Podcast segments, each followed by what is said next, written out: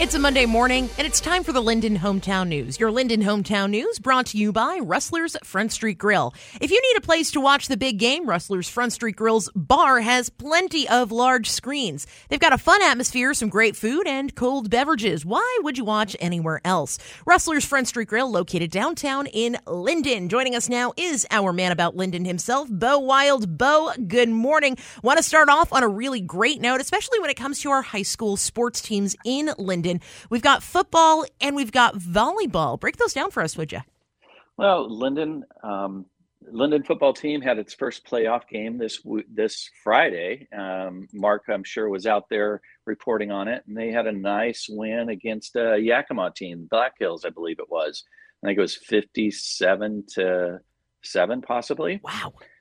So, um, and then the girls, just, uh, you know, not to forget the ladies. Um, ladies volleyball team is going in as number one seed in, in Yakima this next week, uh, this next weekend for the tournament, for volleyball tournament uh, for the state playoffs. So, congratulations to the girls. Good luck to them this weekend as they head off to Yakima for the state playoffs. Fantastic, indeed, of course. And it's good to remember. Lynden always pro- uh, usually produces some really high quality athletes from that, so it's going to be a fun game regardless.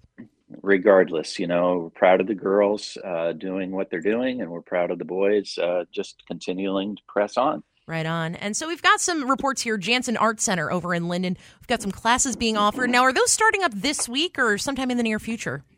You know what? They have classes ongoing. Uh, they have ceramic classes, jewelry making classes. They got fine art and painting classes. They do music uh, lessons and theater.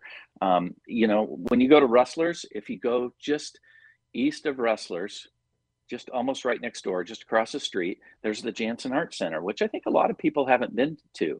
But there's all kinds of art that they're displaying in different times. Right now, they have some photography and some textiles on display. They have big looms where you can weave stuff in there. So, you know, if you've never been there, Deanna, I think you'd find it. I mean, this might even be a place that you can make your Christmas presents. You know, take a ceramics class and make presents for everybody, or maybe making some jewelry or something like that. So, all kinds of things going on. They have a nice sandwich shop and drinks in there. So, a lot of you people in Lynden, maybe you haven't really spent any time in the Jansen Art Center, but they have stuff going on. Definitely. You're I mean, you're speaking right up my alley. I love making gifts for people versus just buying them and hoping for the best that they like it. And it, it, of course, there's no shortage of maker spaces in Whatcom County, the Jansen Art Center, of course, being one of them.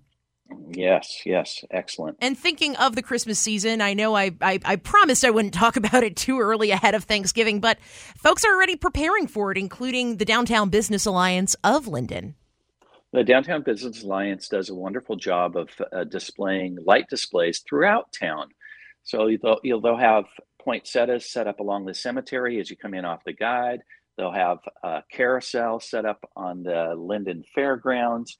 Uh, they adorn throughout the community so you can go around town and see the different displays. I believe there's ice skaters out on Bender Fields uh, big displays. So that just kind of brightens up our gloomy winter when it gets darker early, and everybody appreciates that as well.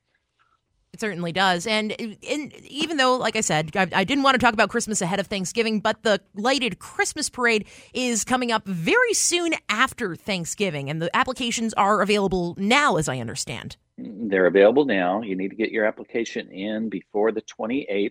If you go on the Limber, Lynden Chamber website, you'll find a place to download the application and turn in your application to get your your entry in. And there's business classes, there's um, there's all kinds of classes, and then there's awards for the best spirit of Christmas light design, the best uh, design, uh, the best commercial entry, the best horse-drawn wagon entry. So you know, figure out where you want to be and what do you want to win. And I expect you and Adam to get in there and get your Christmas lighted parade and just light up Lynden for us. Okay, Deanna? I'll make an effort, but this is the second year in a row I'm going to advocate for pulling Joe Tian in a Red Rider wagon covered in Christmas lights. I think that should that should win something, right? That's right. We did talk about that last year. We need to bring that to fruition. I'll talk to Joe when he comes in a little bit later today. Our man about Lynden, Bo Wild, joining us this morning. Bo, thanks so much.